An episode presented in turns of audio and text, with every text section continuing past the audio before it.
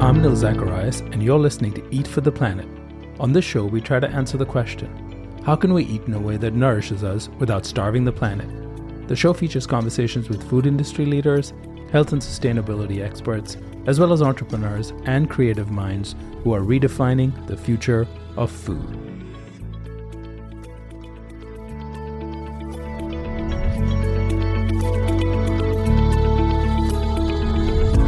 Dennigan from Strong Roots, thank you so much for joining us on the Eat for the Planet podcast. Thank you so much for having me. Delighted to be here.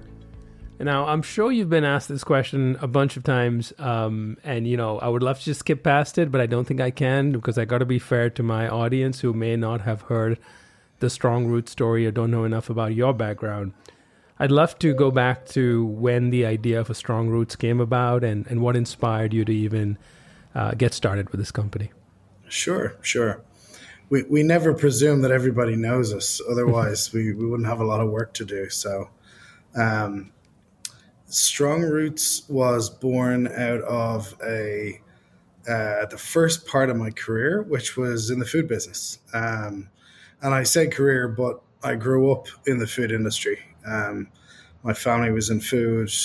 Um, it's a third or fourth generational business now. So I grew up in delivery trucks and packing fresh produce like fruits, vegetables, and potatoes, and spending uh, weekends with my dad in a warehouse where um, there was lots of different characters and farmers and producers and stuff all kind of collaborating, uh, which was a, a, potato merchant business at that stage, which grew into a pretty big um, consolidator of fresh food is I think what, what what you would call it.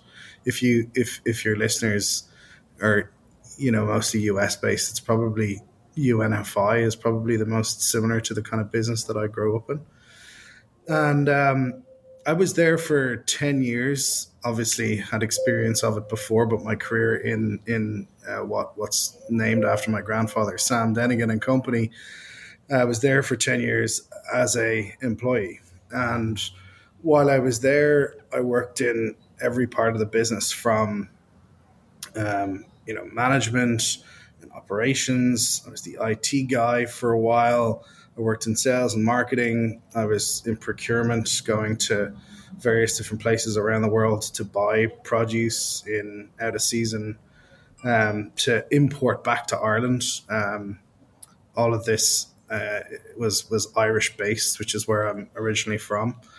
And when you're on an island like Ireland, you know a lot of things can be seasonal and sustainable, but a lot of things can't. So, spend a lot of time with growers in different countries, understanding how they do things differently and how they do things better, and trying to build a supply chain that could sustain a small country with small volumes, which were very changeable.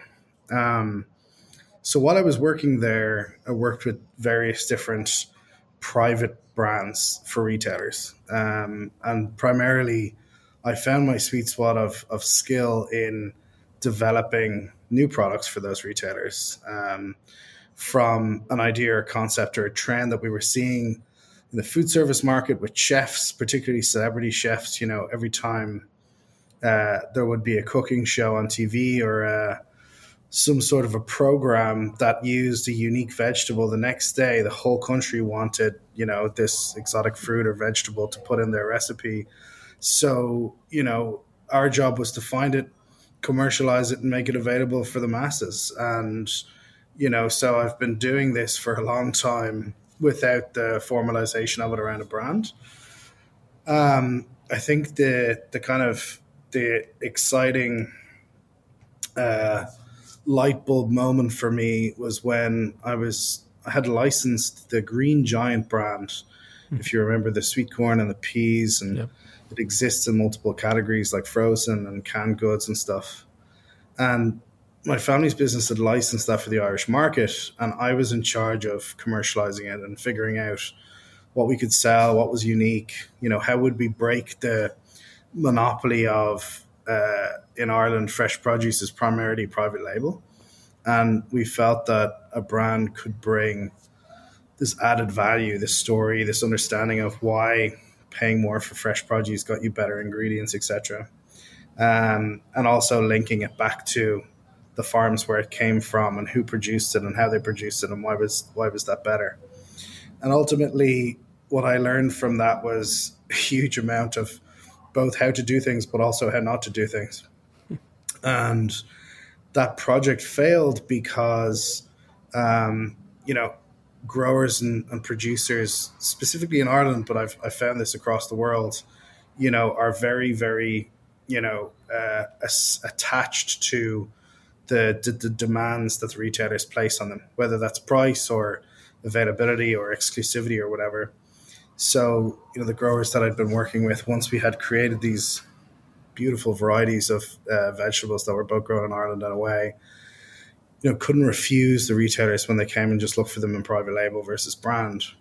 And then I think the other reason why that failed was because um, we hadn't really understood the price sensitivity in the market for fresh produce um, and hadn't done enough research on ultimately what the consumer wanted versus what we wanted to give them. And those were two valuable lessons in what came next, which was strong roots. So, having had a huge experience in every part of the food industry, from the agronomy of growing things and seasonality all the way through to how to commercialize things on shelf, um, while we were doing that project for Green Giant, I had done this huge amount of research against brands in general that operated with fruits and vegetables in, in the retail space. And because there was so few in Ireland, we had to use the frozen category to see how consumers bought private label versus branded products in the same store for different pricing sensitivities and different ranges and for different purposes of premiumization, etc. And what I realized was that in fresh, because of that celebrity chef culture and empowerment of people cooking at home and scratch cooking, etc., especially after 2008 during the recession, when people were really focused on making their own stuff, I realized that frozen was one of these categories that hadn't been innovated for, for decades. Um, packaging changes, you know, down weights, up weights, depending on the on the timing, but no real difference. You know, it was peas, it was carrots, it was florets of broccoli, it was mixed vegetables, it was ice cream, it was pizza, etc. And um, when I started looking at this frozen category, it just it hadn't made it, it hadn't made any progress, but it also didn't differ that much from fresh, hmm. which is what I had grown up in. So the more I looked at it, the more I realized that, you know, this is ripe for disruption, even with the simplest of products.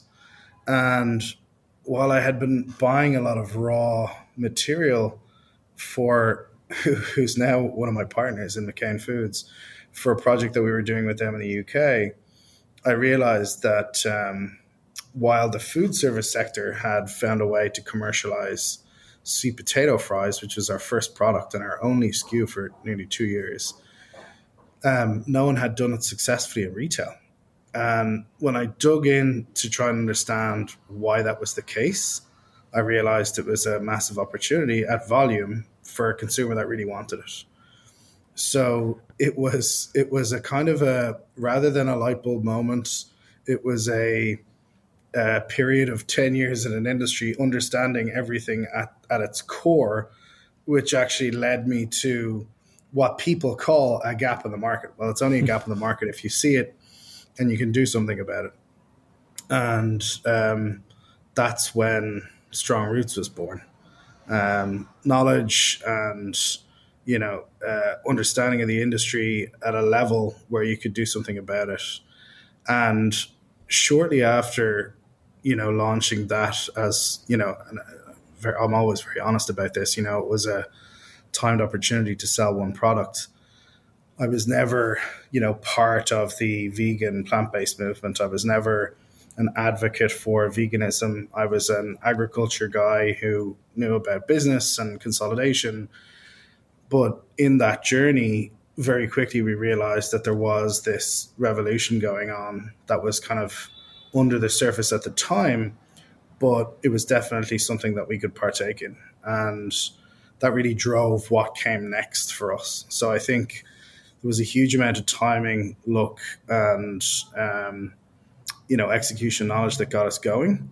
It was what we did with it after that that kind of got us to the point where we are now, and and understanding that this was bigger than an Irish thing, and you know taking action on how we could become a global brand in a relatively short space of time by having seen that earlier than a lot of uh, big companies.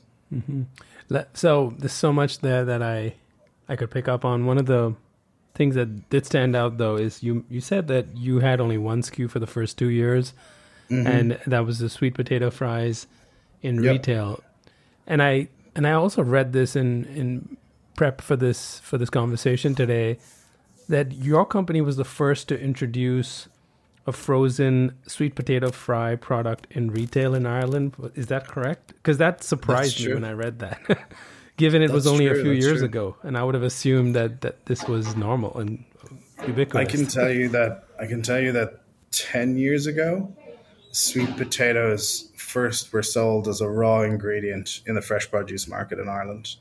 And over a three to five year year period, they went from being 0% of the total potato sales in Ireland to about 13%. And so we didn't see the trend, you know, when it was too late. We could see it emerging because we were procuring the raw ingredients for the various different industrial and retail channels. So yeah, Ireland Ireland went from being a uh, nearly non-existent consumer of sweet potato to being um, you know, one of the most per capita in Europe in like a five year period. Um, so yeah, I mean, we the reason that we we were a, a, a one SKU horse for so long was because people we couldn't supply enough sweet potato fries. You know, we were trying to we were trying to grow so fast, and um, you know, it still makes up uh, the biggest part of um, of our sales across the business. It's our it's our number one seller. And so interesting that your first idea and your first product, obviously, you hit it out of the park with the first product uh, by identifying the gap. Um, it kind of was uh, sounds like almost like an organic evolution of all that you'd been seeing and hearing and understanding about the fresh produce space, and, and then eventually about frozen were you also sourcing the sweet potatoes from Ireland? How was what was the supply chain looking like? And and before we get into how did you expand beyond that, I'd, I'd love to dive really into the the early days of um, yeah, trying sure. to create a brand around it because that is a big part of your story too. Like you were not doing that yeah. prior to Strong Roots. No, it, it, it wasn't a private label product that made us famous. It was the brand, it was the packaging, it was how it looked, it was how it made people feel. It was its association to how premium it was, matched off with the price point that we had to achieve for it. Um, and it was also a major shift in people's perception of how much they were willing to pay for a product in the frozen aisle versus where they had been before. You know, most retailers laughed us out of the room when we went to the product with them first, even though we had the data and the insights and the experience, etc you know, um, I think retailers are much much more kind of uh, open eared now than they used to be. But um, you know, back then it was very much a we know best, and you know, usually you don't get the chance if they don't think it's going to work. But thankfully, through good relationships, there was a trust there, and they made the right bets in the end. Mm-hmm. Um, no, we chose the most complicated supply chain from the very start. And that was the USP, actually. So, believe it or not, up until about um, 10 years ago, sweet potatoes weren't grown in Central Europe. Um, small, like private holdings, possibly people's gardens and stuff like that, but not on a uh, commercial basis for, for supply of the market. Um, North Carolina is the home of sweet potatoes um, in the northern hemisphere, um, with accepting uh, China, and we had been um, exporting quite a lot of raw material for the retail market of whole fresh produce from North Carolina for a couple of years before I started Strong Roots. Um, which meant that we understood how to do it fresh, which is usually more complicated than frozen. Um, but I couldn't understand how um, the people who were doing sweet potato fries to say the food service market to service like TGI Fridays and some of the American chains that had started them um, in the Irish market, why they weren't doing it, you know, in, in bigger capacity. So when I drilled into it, it was to do with the quality of the product after shipping if it was shipped fresh. There's lots of dehydration that happens. Um, basically, if you ship a, a, a, thousand kilos, you would get uh, 850 kilos, which caused havoc with how much you had to pay for the product and had to have a very understanding relationship with your grower supplier partner versus the receiver. Um, and, you know, having done a lot of shipping and troubleshooting for different products that are affected by those type of conditions during shipping, you know, I, I just realized that the easiest way to do this would be to freeze it um, because you were getting what you were shipping uh, on the other end. Um, normally, big companies don't do that because the freight and the costs um, and everything associated with shipping finished product doesn't work in a bigger P&L with more overheads and costs, etc. But as a startup company with an employee and staff of one, that's not the same. So um, we we we got really close with a grower in North Carolina who we actually still work with and still ship products around the world called uh, Trinity Frozen Foods. And at that time, it was owned and run by a guy called George Wooten, who was one of the biggest sweet potato growers in uh, in the U.S.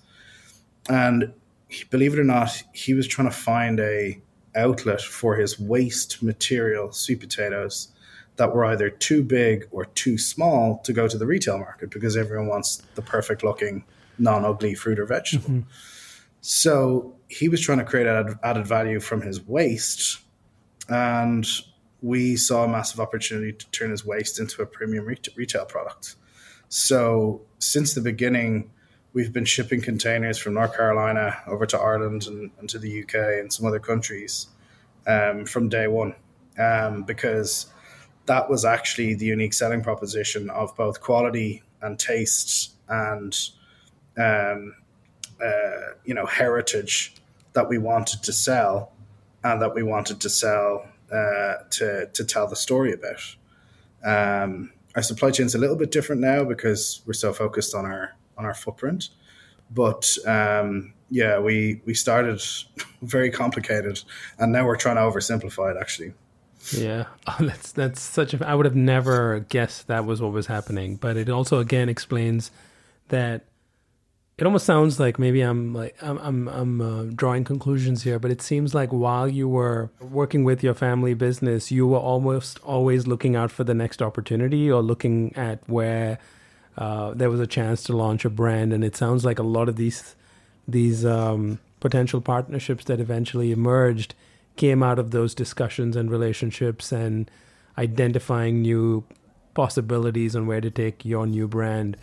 Um, but of course, you know, of course, you've you experienced fairly quick success in Ireland and expanded to the UK. Given that you are and and I'm not very familiar with the frozen category in the European market in general, but um, so I'm, sure you can tell me a lot more. But I'd love to understand, given the type of SKUs that you had when you were launching, say, or expanding into the UK, uh, where were you positioning yourself versus what existed in the market? Uh, and of course, then we'll get to what happened when you try to do that now in the US as well, because the US definitely sure. has a very robust uh, competitive yeah. marketplace when it comes to products like this. Um, but tell us about the first step outside of Ireland with some new SKUs. Um, what was your thinking? Yeah. What was the research you did? Yeah, so um, unfortunately for us, uh, sweet potato fries and retail was already a commodity in the UK by the time we were ready to go there in, in year two.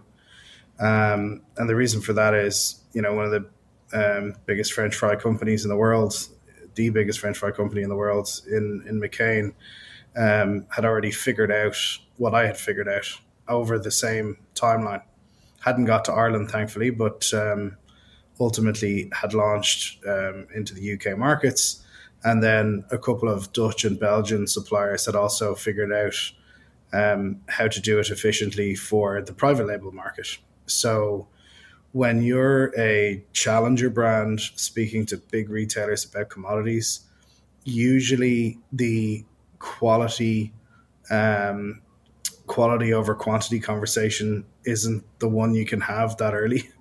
Um, so the fact that our product was better and was cleaner and was, um, you know, procured from an area that literally grew the best produce, you know, their consumers focused so much on price for commodities that that wasn't a unique selling proposition for them. Mm-hmm. And we realized that if we were going to break into the UK market, we were actually going to have to design a completely new, not just single SKU, but a range of products that made sense for the same trend that we had hit on in Ireland, but for a completely different consumer in a completely different market, which is much more competitive. You know, what you've got in the UK, which you don't have in Ireland or didn't at the time, is that you have you know two two sets of suppliers for frozen retail. One is the big CPG companies, so um, big French fry companies, big vegetable companies like Nomad and Birdseye, and then you've got a second tier in the UK, which is challenger frozen brands, who are all trying to find the same insights and gaps that you're trying to find, but they're funded and sophisticated, and they're not as start up as you. So we had to find another in, you know, and you're right in what you say about you know the background and history was to to find those trends and find those innovations. So for me, this was a creative challenge. This is what mm-hmm. got me out of bed in the morning. You know, this was the exciting part about why I had got into business myself. So um, that's what we did. We we we went to Waitrose and we presented we, we set up to present about 35 different products to Waitrose. And I remember the buyer came into the room and he's like, I'm not looking at any of that over there. I want to t- try that one and that one. And that was it. He just picked a random two out of the whole group. Um, and those two were um, our kale and quinoa burger, um, which subsequently won a, an XT award um, at, at, Expo West in, mm-hmm. in 2019 and um, our mixed root vegetable fries, which was something that um, the market hadn't seen, they hadn't seen, and Waitrose are known as innovation acceptors as opposed to innovation followers. Um, they take risks, they can see things a little bit further, they've got a different demographic of consumer who's willing to pay more, etc. So we chose them to start there because of that, as well as um, I suppose you know, putting one foot in the market without jumping in too deep mm-hmm. and not being able to service, you know, a big customer like Tesco or Sainsbury's, Asda, for example. Um, so our second range of products, I mean, we developed the kale and quinoa burger on the basis that in the market there was no great tasting veggie burgers whatsoever. There was uh, extruded and processed patties. There were breaded vegetables in a ball. There was various different things, but they all tasted like crap. They were they were terrible. They were either too bland or covered in, you know, unhealthy breadcrumbs or whatever. So we set ourselves the task of trying to make a healthy, tasty veggie burger. And amazingly, that's all we did. And that's what bought us kudos to enter the UK market we we launched it with three other products, which were spinach bites, which are another household mm-hmm. favorite in the UK and the US now. Um, our mixed root vegetable fries, which was carrots, beets, and parsnips cut into French fries, and um, using our, our our tempura batter, which makes them really crispy, and um, our our coated beetroot wedges, which I think was one of our best products ever, but because not enough people love beets in the world didn't uh, survive too long mm-hmm. with uh, the high volume velocities that are needed in the market. But that kind of launched us into the UK market, completely different to what happened in Ireland, but following the train, same trend and insights. Let's bring color and innovation to a beige and tired category. Mm-hmm. Um, and you know three of those products still exist today, um, which is a is a pretty good hit rate, and um, that brought us to every major retailer in the in the first year in the UK, um, bar one or two who who we're now trading with, um, and subsequently our relationship as a result of those products brought sweet potato fries into the market as well, and only recently um, I was to learn that. Uh, despite all the commoditization of sweet potato fries over the, the years that we established, um, we're now um, just above the next uh, branded player as the number one sweet potato fry in the UK market. So, you know, similarly to the US, what you launch with doesn't need to be your, you know, your key SKUs uh, in the long term.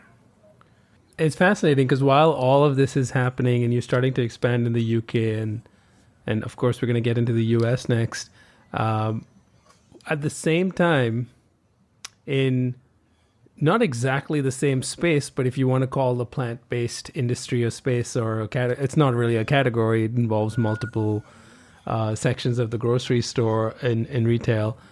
Uh, we were witnessing this this rapid rise of um, the new wave of meat alternatives and cheese and dairy alternatives, and this really fast growing industry called the plant based food industry. Except mm-hmm. in that industry, at least from the looks of it in the last few years, all the attention was on burgers and chicken nuggets and one to one meat replacements. Um, and increasingly, it seems like some of your SKUs, while some of your SKUs were could be considered sides um, or snacks, um, you started to dabble in the burger space, but more from a veggie burger standpoint, which at least in the US, has been around for a while, good or bad. I know everyone has different opinions on veggie burgers, and also there there's a large spectrum of them from the uh, the dry bean burger that that falls apart to the mushy paste of a veggie burger that uh, yep. no one really wants to eat, right? And and so veggie burgers were sort of like um, especially all the new plant-based meat companies were positioning themselves saying we are not veggie burgers right? We are we're meat just made from plants. And while that's happening you're building this separate company on the maybe this is not the best way to categorize it but on the backs of real vegetables right? There's there's no denying that your products are vegetables and you're not even hiding the fact. In fact um, that is the yeah. whole point of your products. So i guess i'm saying all this to really um, pick your brain on what were you thinking at that point in time while you see uh, these massive startups um, with skyrocketing valuations uh, around the same time while you're building this uh, veggie forward plant based food company. Um, did the thought ever cross your mind? Maybe that's an area you should start dabbling in. Maybe what consumers want is really meaty burgers and not really vegetables. Um, I kind of know where you went with that decision eventually. We all know that now, mm-hmm. but um, I'm sure that must have been tempting given the amount of money flying around in the year 2017, 18, and some would argue until last year. Um, yeah. Yeah. What was your thinking behind that? And, and maybe it was a simple decision because you knew your lane and you knew what you were good at. But I'm curious from yeah. an entrepreneur standpoint, uh, how do you not ignore what's happening around in the space? And it seems attractive you know, and exciting. of course, I'd be a liar to say that you're not looking on into the industry. You know, we, we were always an orphan. You know, no no one no one would have us in that part of the industry. You know, frozen vegetables didn't want us.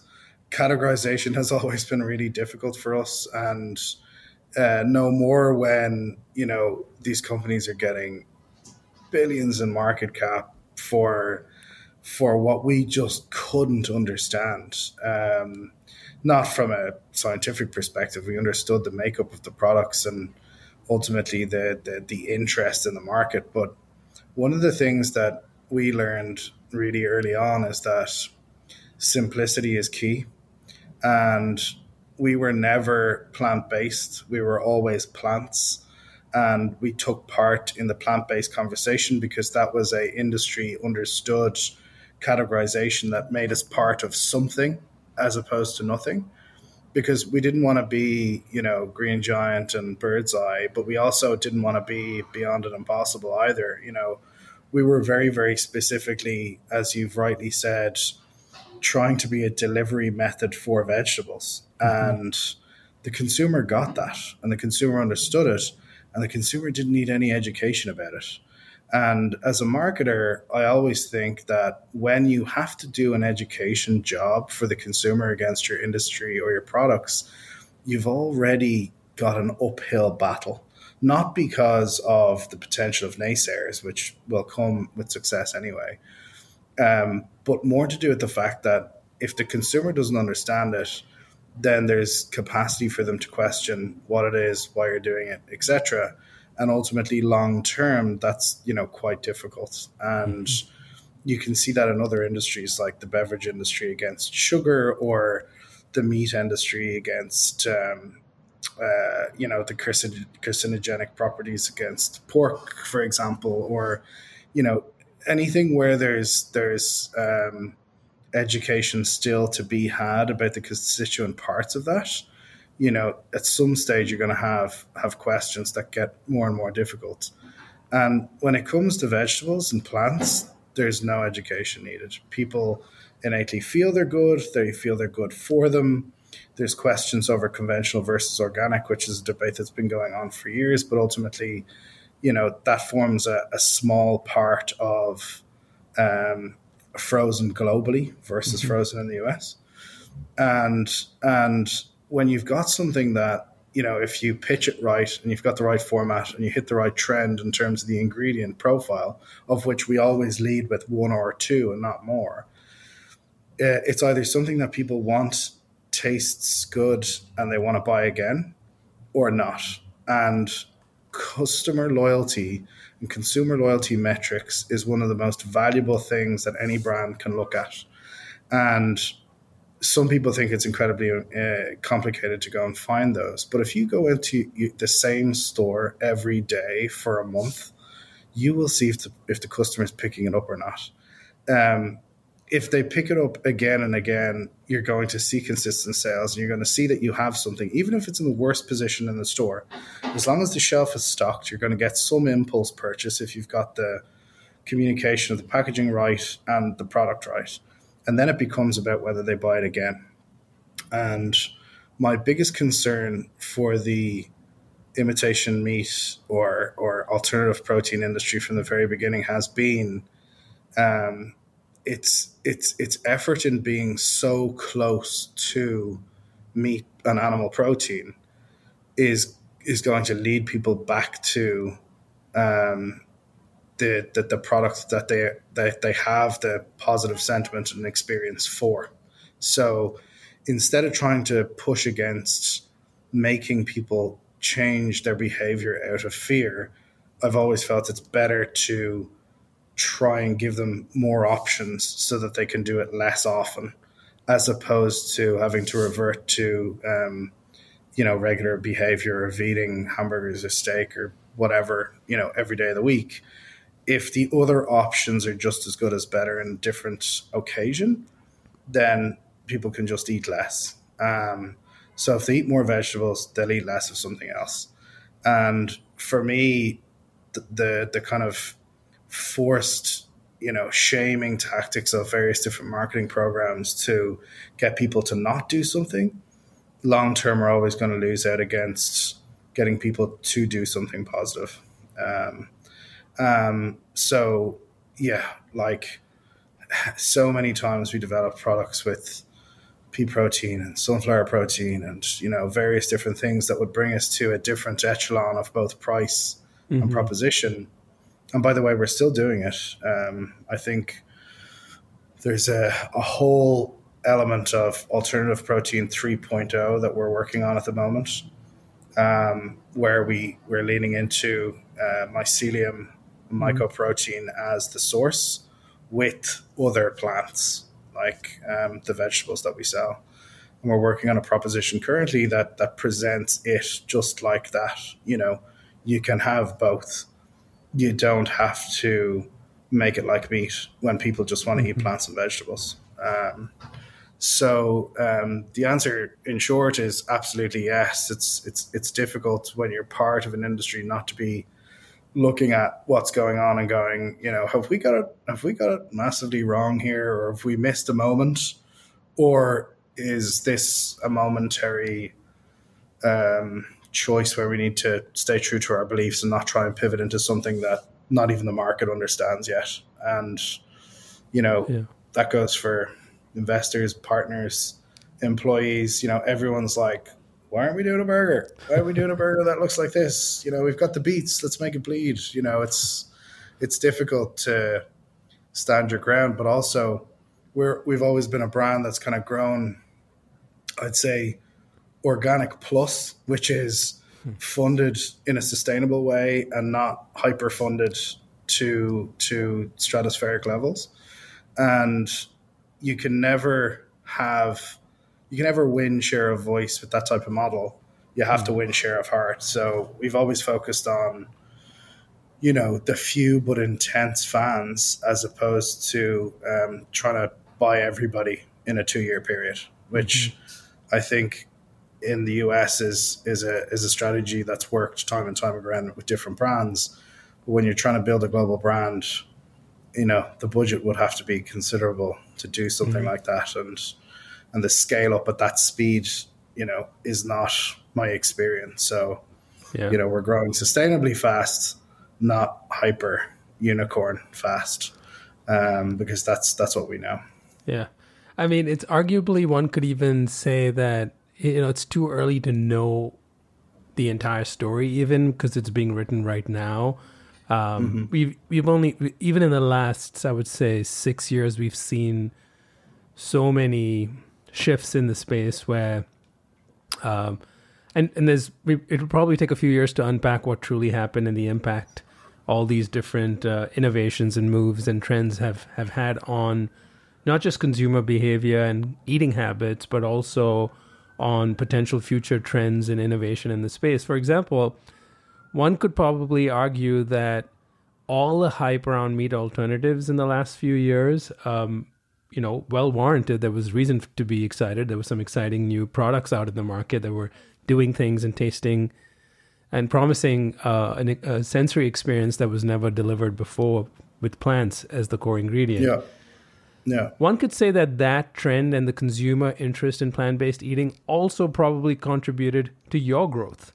Um, there's no easy of way course. to really draw that correlation, but I, it is undoubtedly clear that the entire category of plants, which is why we're now seeing plant based slapped on literally every little thing, any product in the grocery yeah. store now, um, yeah. because it's got a halo of, of, of, goodness along with it. But I'm pretty sure you cap, you benefited from it as well. And now, in a strange way, if you wait, wait long enough, whatever you're doing, and if you're doing it well enough, it becomes trendy.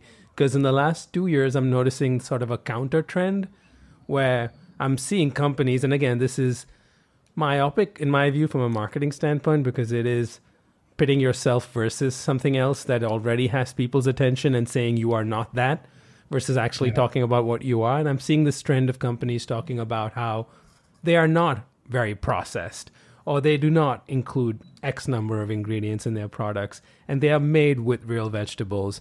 I, uh, I, don't have an answer. I don't. I don't even know if I understand truly what's going on at this stage. I've heard it described as the whole plant movement, which mm-hmm. is focus on real unprocessed food as opposed to, you know, what what I and a lot of other founders in that space feel that has happened is, is that we've while the intentions of the big brands um, that have been successful in the in the alternative protein space have done something really unique beneficial to the environment and society, etc. What they've also done is opened up the, the, the floodgates for copycat inferior mm-hmm. versions relying on um, overuse of crops and land and everything that goes with it. So if you're doing it consciously, um, like all of those companies at the top of the tree are doing with those big valuations that you mentioned, that's great. But what happens is is that you're also creating a market for, um, you know, the wrong type of food production to happen. And I mm. think, you you can't I suppose we can't have this conversation and not look at where the money market moves towards in this scenario as well. You know, I I was asked to mentor have a have a phone call with a company that has raised over five hundred million dollars, uh, having done two million dollars in sales in one year uh, with no intellectual property.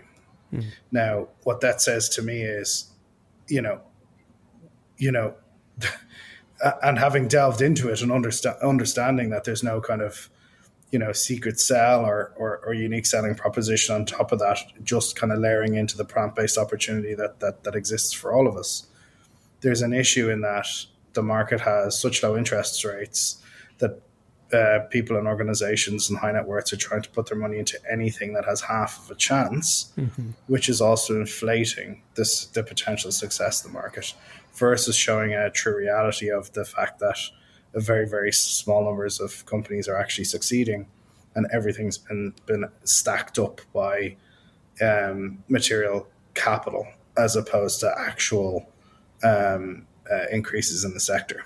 So, mm. You know, there's a lot of things similar to what you said about you know, and absolutely, of course, the wave of plant based consumption has helped us to no end because we were able to categorize ourselves as something, but we were also able to take part um, in in uh, countries and industries that we never would have got access to as quickly. Yeah. But then, you know, there is the unfortunate side of what's not working that doesn't get talked about. Um, and uh, and I think there's a lot of that going on at the moment while people try and find a place for themselves in in the industry. But I'm I'm sure you as well as many of these um, these uh, food tech startups, for lack of a better term, let's call them that. You're mm-hmm. both banking on a growing market for for whatever products you're selling, right? So I think that's the interesting part here is because often today, and, and when you read the press and some of the mostly negative press coming out lately about you know many of the meat alternative companies I see speculation about whether the whether there isn't really that big a market for these products, and maybe they're specifically talking about those products. And I think we there's no easy way to know this for sure at this stage, mm-hmm. but I'm sure you're you're seeing the trends. I mean, let's talk about your expansion into the U.S. Obviously, the U.S. is a huge market. You want to be a global company. You want to be able to play here. Yep. But I'm sure there was a lot more to it than that. You definitely see there's a trend towards people uh, who are not vegan or vegetarian that are choosing to consume less meat, choosing to eat more healthy. And my guess is, and this is a speculation based on your products and everything I've heard, is that's the market you're going after. You're going after the and and in some cases even the meat alternative or food tech companies are also going after that same market with a very different kind of product and a very different yeah. message or brand around it. Yeah, kind of. So actually where a brand like Strong Roots thrives is in the incremental category growth that can come from within. So remember, frozen is an anomaly in the store in that you can't add more frozen space. So the frozen space that's there now is likely the same frozen space that was there five or 10 years ago. It's a fixed shelf that needs refrigeration to operate. And I can tell you now that unless it's a new store opening, of which there have been very little in the last five years, um, that space has just been rotated, not increased. Mm. So for us, the, the secret to strong roots is we we we figure out by data that if we were to swap out versus X, Y, or Z brand or private label product, that we would deliver incremental value to the category. So actually, instead of, I mean, of course, we want a market that's seeing incremental plant based growth and frozen growth at the same time. But actually, our sweet spot is where we feel that we can improve a, uh, a stale market or a stale retailer for something that they need to, to solve. And a lot of the times we approach product development with that type of uh, innovation and, and, and R&D um, goals which is with all of these jigsaw pieces in the place, how can we remove one and improve both the the velocity and the and the value at the same time. So ours is less um, not absent of of needing category growth. That'd be a silly thing to say, but we're focused on how to improve the consumption habits of the consumers that are coming to the section mm-hmm. and also bring more people to the category where they're normally going to fresh produce or chilled or snacking or another part of the store. So because of the emergence as frozen as a positive, a more positive place to be in the last number of years, there's so much runway to get those people back to frozen in, in, in its entirety. So even, you know, in a lot of categories and a lot of retailers, we can clearly see that um, the sections and categories are down, and that's actually where we thrive. I've had a number of conversations with retailers in the US in the last few weeks where I've been illustrating to them that in their specific category, they have um, inflation in their sections at the moment because of um, volume or value uplifts because of cost price increases, but their units are down. Whereas our products in all markets, specifically or particularly in the US uh, for this conversation, are both up in value and volume. And for me, that's an illustration of regardless of CPIs or whatever, we're still in growth. And that's where we do well. It's identifying not just the gap from an innovation perspective, mm-hmm. but the gap in range, the gap in opportunity for, you know, cash in the in the till, you know, um, which is ultimately the the job of the retailer. I mean, I, I think you've just revealed a big um, key. I was going to ask this question, but you've given me one of the keys of of uh, your growth, which is you truly understand the retail space, which one would assume is um, is a given for anyone who's in this industry, starting a company and running it. But you'd be surprised as the uh, the number of uh, startup founders I've actually talked to in the last few years who are so hyper focused on innovation they don't think about what happens once they have a product and they maybe leave it up to someone else to figure it out at that point in time. And that's just frankly shocking. I, I mentor a lot of early stage founders, and that is the first thing that I ask them. You know, did you ask a retailer whether they want this product or not? Because the consumer might want it, but the retailer might be the wrong delivery method for it because it competes with them in something else. And, mm-hmm. you know, back to that anecdote that I gave you about Green Giant and how it didn't work that's the moment I realized that if you're going to lean into the bricks and mortar channel, you have to understand everything that they're going through at the same time as you're trying to sell them something because I think their biggest gripe would be um, they don't know what, what our business is. They just want to selfishly put our product on the shelf and they don't understand what the repercussions of that are. So, you know, I've never had a buyer meeting where I didn't have most of the conversation about the fact that I was trying to solve a problem for them, yep. which ultimately would help them with the consumer. And if you understand that, you'll get there so much faster for sure. Mm-hmm. Yeah. I mean, exact. I mean, you have to, uh, as as annoying as it is, because it is frustrating sometimes. Because you might think you've got the next best thing since sliced bread, but now you've got to talk to a buyer in a category who doesn't understand you or your product. But but you know, if you want to change the system, yeah, you can go D2C. You can probably do that. Maybe maybe there's hope there. But if you truly want to have the level of impact many companies in the space want to, you have to understand the system and the sort of the the ways to navigate through it. Um, and the only way to do that is to create win-win scenarios. Give the buyer what you think they want and what that store needs, um, and find a middle ground that works for both. Um, I do want to talk about how your experience in the U.S. has been so far. Uh, obviously, um, I'm guessing it was a giant leap to to decide to um, bet on the U.S. market, or maybe not. Maybe you you've been preparing for this since the start of Strong Roots. Tell me how that's gone so far. I know also you, to throw a wrench in the middle of all of this. I think you timed your expansion to the U.S. around when the pandemic hit, or right after, or before. Um, so yeah, any what have you learned in the last couple of years since you've oh three years now since you've been on this journey in the U.S.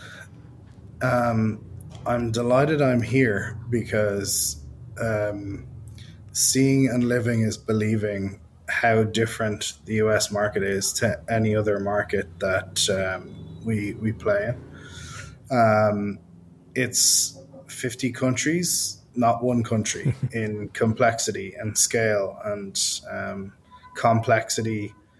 Um, in that there's, you know, as many demographics and buying behaviors and store groups and nuances to purchasing in all of those different states. And it also is a um, a continent, not a country, where the realization comes after you start about um, how much funding it requires, how much cash you need to burn. It is the, you know, one of the greatest economies in the world, but there is a lot of middlemen and women that need to be paid to get mm-hmm. there. And it's a system that works when you play the game. And I think, like a lot of European companies, you come thinking that you can improve the system. And actually, once you realize that that's not your job and you need to conform in a certain sense, you can be innovative, but you still need to conform in general. Um, you get there much quicker. So it's been it's been a it's been an eye opening experience, and I think as an entrepreneur, I'm so much the better for it having been here because I think a lot of you know, initially when I came over here, there was a lot of focus on the fact that our HQ is in Ireland. I'm here. There's disjointedness from the, the, the management and operating team. You know, there's a bit of, um, I suppose, loss of communication. The fact that I'm not there 100% of the time, but also it's on a different time zone. So, mm-hmm. you know, speaking from a, a European transplanted brand, I'd say, you know, you know key leadership need to be here to to understand how to do it. And then you know it's about understanding how things happen at scale. So you know you can't just hire a field marketing team to go to every store across a weekend. You know it, it might take a year for that to, to materialize depending on what your distribution is. Um, um, but when you get products that work um, you know, considering we launched a range of six items, we've got two key SKUs that do 90% of the business. Um, you have to be realistic about how you support those SKUs versus range. You have to understand what channels they're suitable for, um, and also understand that it's always a multi channel approach here. Mm-hmm. Of course, it depends on what you're trying to achieve. If you're, you know, if you're comfortable with organic growth, and you want to stay in a local market and become super famous for a super high end product that you do from a very particular part of the country, servicing a very particular part of the country, you know, you can make a lot of profit that way. If you want to be a national brand or an international brand, which were, were our objectives, you know, it takes time, it takes capital, a lot of patience, um, failing fast, and recovering very, very quickly because the ecosystem for entrepreneurship here in startup brands is like no other. You know, mm-hmm. if you have a good idea on a Monday, you've got five competitors on a Friday, and that is the difference between you know the U.S. market and a lot of other markets because not only is there a, it's the it's the continent of great ideas, but it's also the continent of venture capital where things can move fast. So um, if you know the most and you've figured out to have a USP over everyone else for you know an extended amount of time with supply chain with IP whatever you know you can you can last the distance. But it's certainly not for the faint-hearted the US market or the food industry but the US market in particular. Um, so it's been a it's been a training ground of sorts which mm-hmm. we're starting to make progress in but tough nonetheless. Yeah i'm before I want to let's talk. Actually, let's talk about McCain. I know you've um, you met you alluded to the partnership with McCain. I know you got some investment from them. They're a yeah. minority shareholder in Strong Roots. St- strategically, um, how does that impact your next steps besides obviously the capital infusion? Obviously, this is a very strategic partnership here. How did that yeah. fit into your your bigger goals? Um, and what has come yeah. off it so far? Yeah. Yeah, it was it was way more than capital. You know, we we saw in them and they and us what each other didn't have, which was you know for them a premium plant based proposition that they could help globalize, and for us it was a robust global supply chain of manufacturing and movement of goods, um, and building one or the other from scratch is very difficult in a market like this, um, or or globally, you know, near impossible in a, in a relatively short space of time without other customers and clients, etc. So, um, you know, it's kind of easy to say we were the perfect match, the perfect time. You know, they they are on a sustainability journey, which we wanted to plug into and we're on a globalization journey which we wanted to plug into them so. If you think about you know the types of products that they have versus the products that they'd like to um, partner with us on for distribution and food service and retail etc in the future you know they saw the benefit of being a partner without necessarily you know owning the partnership. And it was important for us that it was a minority partnership in that we have a very particular path and goal set and way of doing things that we wanted to execute. And they understand that right from the beginning, you know, from the first conversation. Um, I had illustrated to them that we wanted to try and achieve uh, the type of relationship that Unilever and Ben and Jerry's had, which was do things their way with using all the best tools in the box whenever they wanted. Mm-hmm and you know it was the shortest conversation. it was just kind of like, yeah, that, we're kind of on the same page here. Um, so yeah, it's much more than money. You know, markets at that time weren't as wound down as they are now, um, but there were options. Um, I think having had a private equity partner previously, we understood that we needed someone who knew the industry, who knew the the difficulties that you know a downward turn in the market would take, who understood yeah. inflation and ingredients and supply and all of those things. So um, yeah, having a having a partner in the know has been really really important, especially this year and what we're looking into.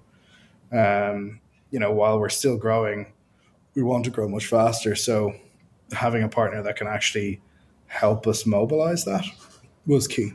So um, yeah, it's been you know it's a it's just less than a year now, nearly a year um, next week, and um, it's been a, a, really really good, positive, fast moving uh, experience so far, and everything that was prescribed. So no buyer's remorse for them or or investor remorse from me. Uh, it's good good, good timing positive. too with uh, with that deal, I'm sure. Um, yeah, given, or maybe you knew or maybe you had a sense yeah. of where things were headed. No, didn't know that trend for sure. a lot of our my listeners are majority of them are based in the U.S. Um, several may have um, already tried some of your products. I'd love to talk a little bit about your current available SKUs in the U.S. and uh, where consumers can find it. Um, yep. And what, what, what new things might be coming in the pipeline soon. Yes, great. I love talking about our food. Uh, this is the, the best subject. So we our most widely available SKUs are our famous cauliflower hash browns and our mixed root vegetable fries that I spoke about earlier.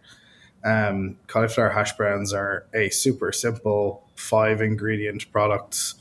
Um, some cauliflower is potato, potato starch, um, salt and pepper to taste, and have kind of captured the taste buds of uh, a lot of uh, Americans at this stage. I think we've got, you know, household penetration of you know just over one percent with that product, which for a relatively young brand is is pretty good going in in a, in a short space of time. But um, it's a you know what we set out to do with that product was um, take a McDonald's hash brown and make it healthy and tasty. um, as much as as much as could be.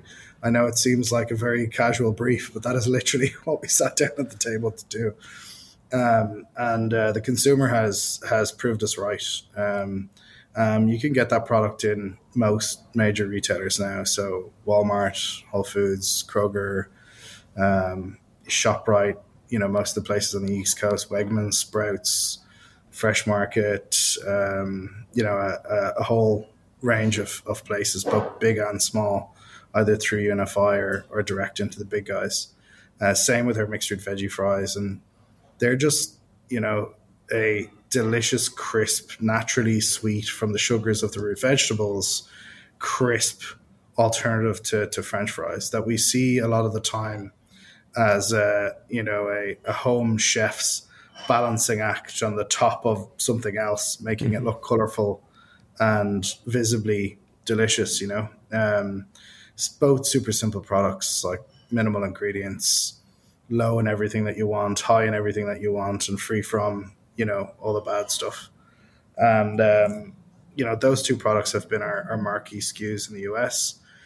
We used to um, sell the range of spinach bites, which I, I mentioned earlier on, is um, a really interesting product. It's a snacking product that sits currently a meat alternative, but moving into the kind of entree section of appetizers and snacking. It's creamy spinach inside uh, upcycled dehydrated vegetable flakes. So instead mm. of breading like wheat or whatever, we've made beets and carrots into crumbs, which um, give a really interesting crunchy taste and texture to the to the creamy spinach. So if you want an alternative to a, a cheese stick or or a mozzarella stick or something like that, it's a really healthy, you know, high fiber, high iron uh, product, um, which tastes delicious. Um, we've just launched sweet potato fries into the US and we're hoping that can become the number one branded SKU too. Mm-hmm. Um, you can find those in uh, uh, Fresh Market and Sprouts, um, and Shoprite coming soon as well. And then uh, we've just launched a um, entrees platform that we're calling Meals for One, which is the first ever completely clean, high protein, natural plant based ready meal for the US. Um, and every time we go into a retailer and talk about it, they're like, "Yeah, but how does it different to everything else that we've got on the shelf?" And we're like, "Oh, it's it, it's completely healthy." And they're like, "Yeah, but all those things are healthy." And I was like, "Yeah, read the ingredients." Um, so we spent a lot of time in the entree meal aisle looking at why this was such a massive part of frozen in the US and trying to understand why no one had done, you know, clean, healthy versions of what's mm. there. And instead of using non natural proteins like legumes and pulses, why we couldn't leverage that. So, our first two SKUs go live in Whole Foods in January, which are our uh, Thai green veg curry and our um, Greek orzo pasta bake. Um, super low calorie, super high in protein, fiber, low salt, you know, all the things that you want there, but actually no uh, unnatural ingredients. Um, and this is nationwide um, in Whole Foods? Yes, uh, nationwide in Whole Foods from uh, January and um, coming to a few other chains after that mm. from March forward. If you can't wait for that, you can go to shop.strongroots.com and order them through our first ever D2C channel offering, uh, where those two SKUs make up a subscription box. Um, so um, yeah, we're super excited about those, and and also launching into into the digital platform as well. So. Um, is that a first for you? Have you done that before in Europe, or this is the first time? First for us. It's in wow. beta right now, so um, let's say that this is an exclusive to your podcast and your listeners can actually um, trial it uh, for very low cost at the moment. I'm not sure if it's free or nearly free, but we'd love some feedback. So if you put that out there, and we'll leave it on until we have to stop. but uh, yeah, we love doing bench testing with the products. The D2C yeah. channel has been good for that. That's exciting. That's really exciting. And uh, you don't do any food service SKUs at the moment, do you? Um, we have one customer in Ireland from the very beginning, a five star hotel, who still sells our sweet potato fries, believe it or not, as an appetizer.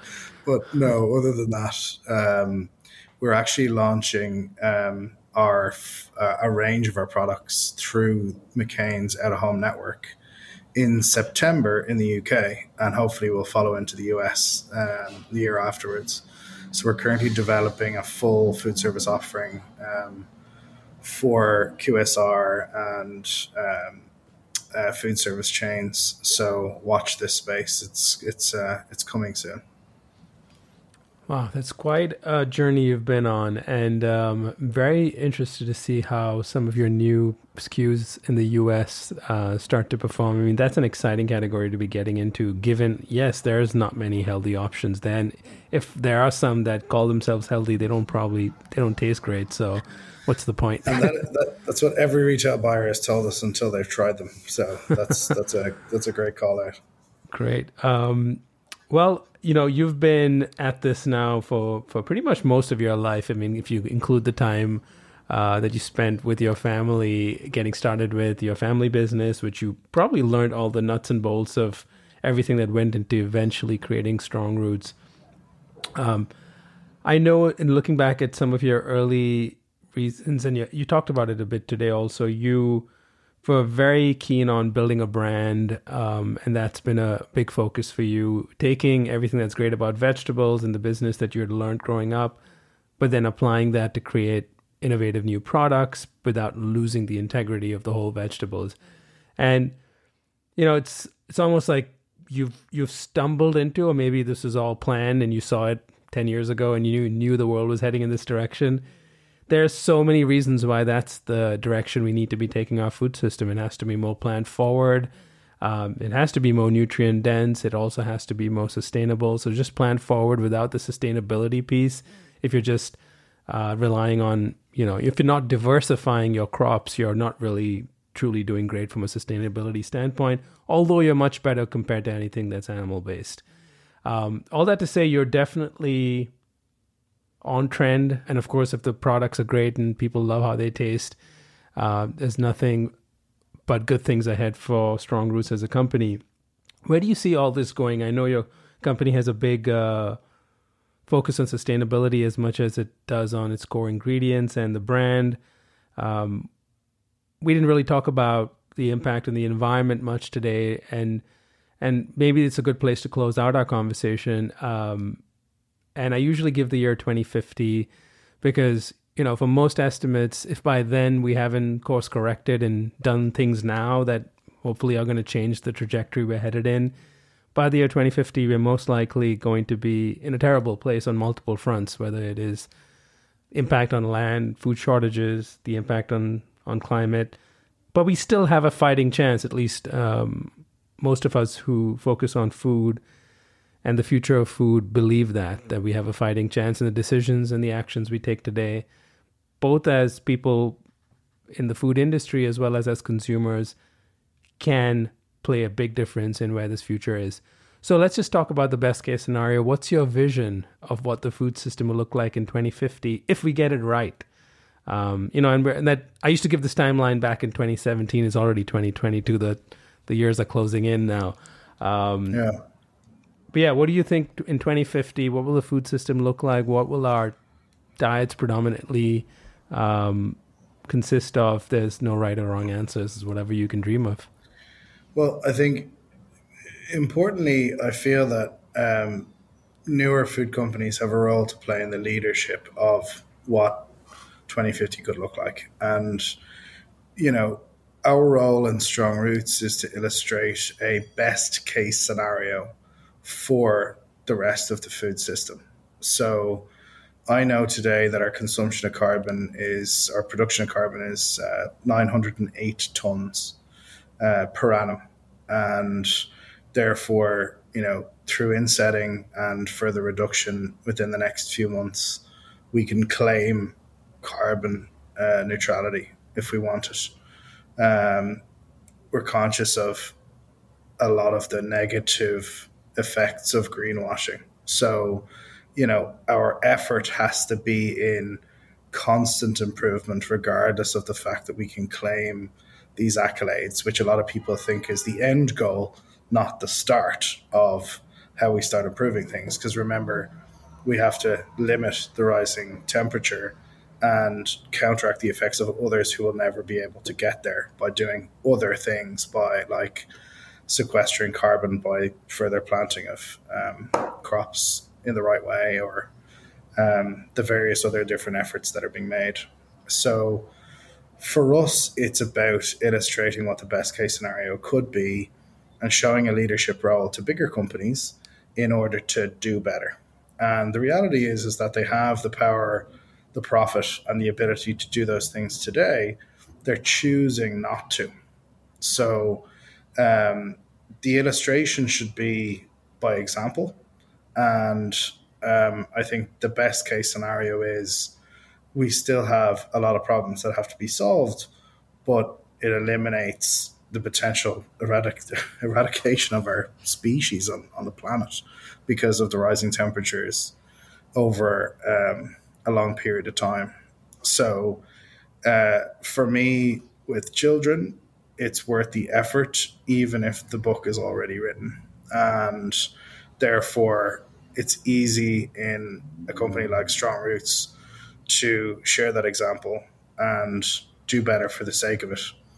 Um, and that's what uh, that's what we share as a group of people that are trying to do this together, and a community of B Corps and a community of plant based foods uh, around the world. Like, um, I think we're in good company on this podcast and with our peers, but ultimately we're the minority, not the majority. So, you know, um, making sure that we create a non judgmental education platform for people to understand slight improvements daily, you know, be it reducitarian or flexitarian or whatever it might be. Um, I think um, it's about a united efforted approach leading by example as opposed to kind of forcing it down people's necks. Mm-hmm. and also um, educating you know further generations to do so which fortunately seems to be the case in terms of the, the, the consciousness they have for, for the problems. So what it looks like i don't know but i'm going to keep the head down and try and make it the best outcome possible. Yeah one one buyer at each at one retailer at a time right? Start there. So yeah, either consciously or sub or subconsciously. You know, if we can, if we can, if we could get them to make the right choices without having to think about it, isn't that better than uh, than anything? Of course. Well, Sam Dennigan, this has been uh, an absolute pre- pleasure. Congratulations on all your growth, um, and uh, excited to see what happens next. I mean, it seems like you're, you're, you know, you've been around for a few years, but there's so much more to do in this space. Uh, it's very early innings right now, so appreciate you coming on today, and I uh, look forward to following your journey in the months and years ahead. Likewise, great to chat. Thanks for having me on.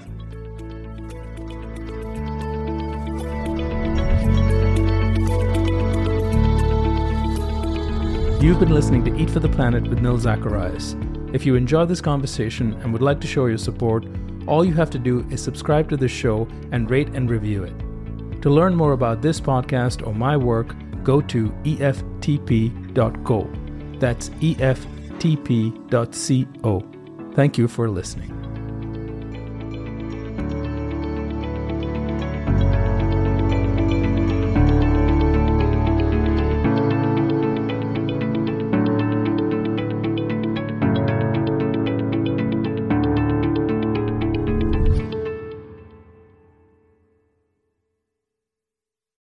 Headlines remind us daily the world is a dangerous place. The elites in charge say everything's fine, stop noticing. But you know better. And your gut knows that time is short to prepare for a world that is four missed meals away from chaos. My Patriot Supply has helped over 3 million families become more self reliant and is the company Americans trust to prepare. Go to mypatriotsupply.com and secure their best selling three month emergency food kits. Each contain delicious breakfasts, lunches, and dinners, averaging over 2,000 calories per day.